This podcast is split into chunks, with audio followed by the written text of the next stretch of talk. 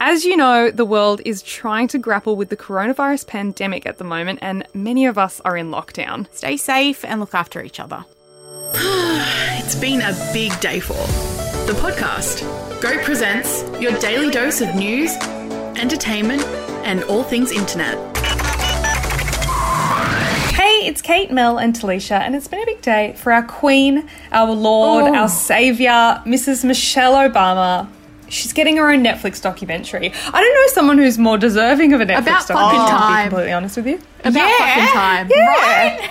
So what's it going to be? Is it going to be a tell-all? Is she going to spill the fucking tea? I I think she is So- unbelievable. She would have so much knowledge, Yeah, so much power.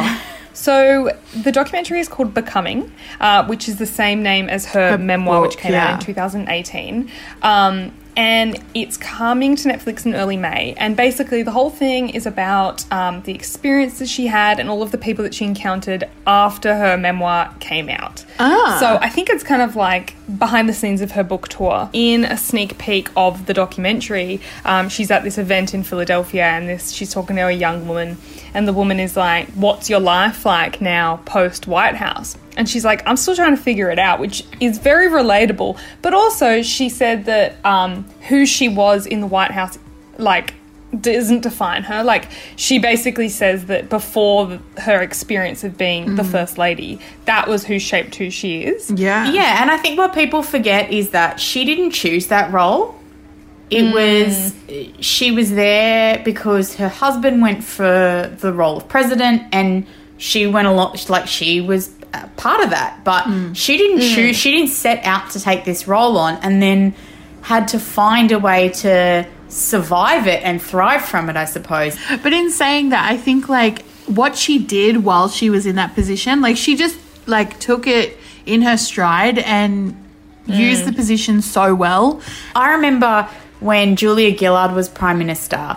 I was out at a um, a, a press thing she was doing about cyber safety, and these little these little girls, like like maybe eight to ten, they were primary school. They were super excited to see her. You saw it in a moment of like what it meant for these little girls to see a woman in that role can completely change By their herself. future. You know, and like back to the documentary, it's not the only time that the Obamas have sort of gone into the entertainment biz. So um, they actually have their own production company, Michelle and Barack, called um, High, Ground, Production. I remember when they penned this deal, it was huge because everyone was like, what Yeah, are they going to do with it? What are they going to do? And now they have a whole catalogue of things. So they've got this um, biopic about an anti-slavery campaigner called Frederick Douglass.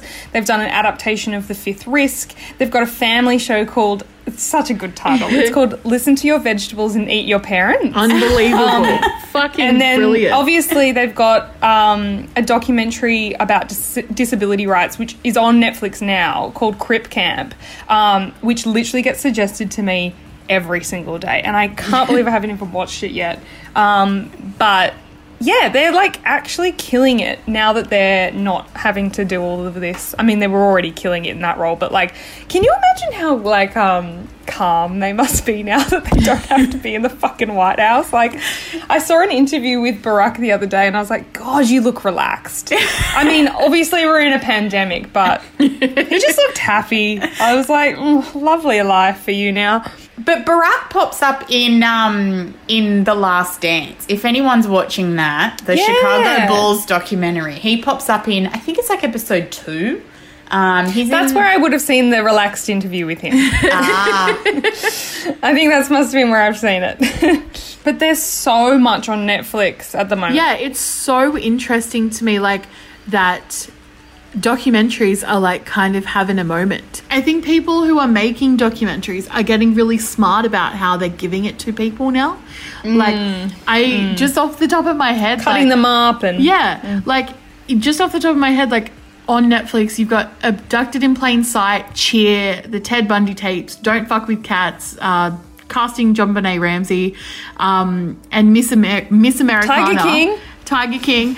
All of it, they're all documentaries, but they're all so fucking different from each other. Mm. And so That's so true. And for different audiences, it's not just like one catering to one type Mm. of person to be like you watch documentaries. But don't you think that's the beauty of Netflix? Like it's uh, and these documentaries is they the th- reason I love documentaries so much is it highlights parts of life that you would just never have known about in your little insular bubble. Like it's that extreme sort of like storytelling that you've just never you've never been through yourself. Like a really great one is called Tell Me Who I Am, and it's about twins, identical twins, um, and one of them go has a motorbike accident when he's young, and he loses part of his memory Oh my god. and he doesn't remember his early life up until like he's in his 20s. And I'm not spoiling it, but basically his brother, his twin brother, keeps from him what happened to them in their early life and doesn't tell him until they're fu- much, much, much older. oh my god. Um, and it's just That's like, you know, I've crazy. never been faced with a dilemma like that. Do you know what I mean? Like, yeah, it's, it's that like I cannot relate um, to this at all. no, but it's just fascinating to see like the like and that like and to, for someone to have heard that story and then gone, I need to make a film about this. Yeah. Like it's just incredible. I think a few of the a few of the stories I'm keen to hear from Michelle. Also, how she got into uni, like the struggles to, um, like she's a dual Ivy League graduate, like dual. She's so fucking cool. Two of my favorite stories from the book. The one about her hugging the queen. Now you know when my two queens come together, the like I too was much for you. fucking loving that story. But yeah, she got in trouble for hugging the queen. She and I'm not spoiling anything, but she wasn't happy in her corporate lawyer gig, so earning a shit ton of money and all that sort of stuff. She wasn't happy. And she didn't know what she wanted to do. So she set about having meetings, like coffee catch ups with people who had jobs she was interested in and just asked them what she could be doing with her life.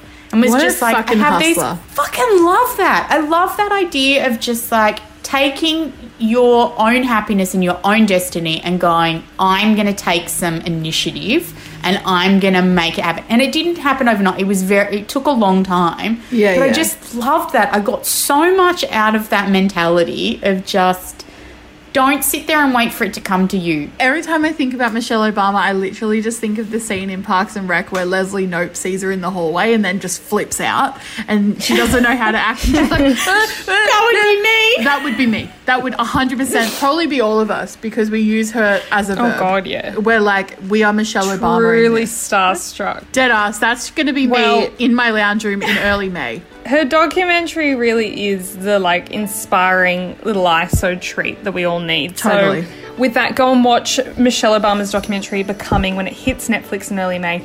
Get inspired. Go high when others go low. Ah. And we will catch you back here for another big day. If you like what you heard, Goat's podcast library is growing. If you want to get amongst some more honest chats, check out Thinking Between the Thighs, the podcast that tackles Australia's most Googled questions about sexual health. What are your thoughts? Head to goat.com.au and get involved on our socials Insta, Facebook, YouTube, Twitter. Don't forget to subscribe, and we'll be back tomorrow for another big day.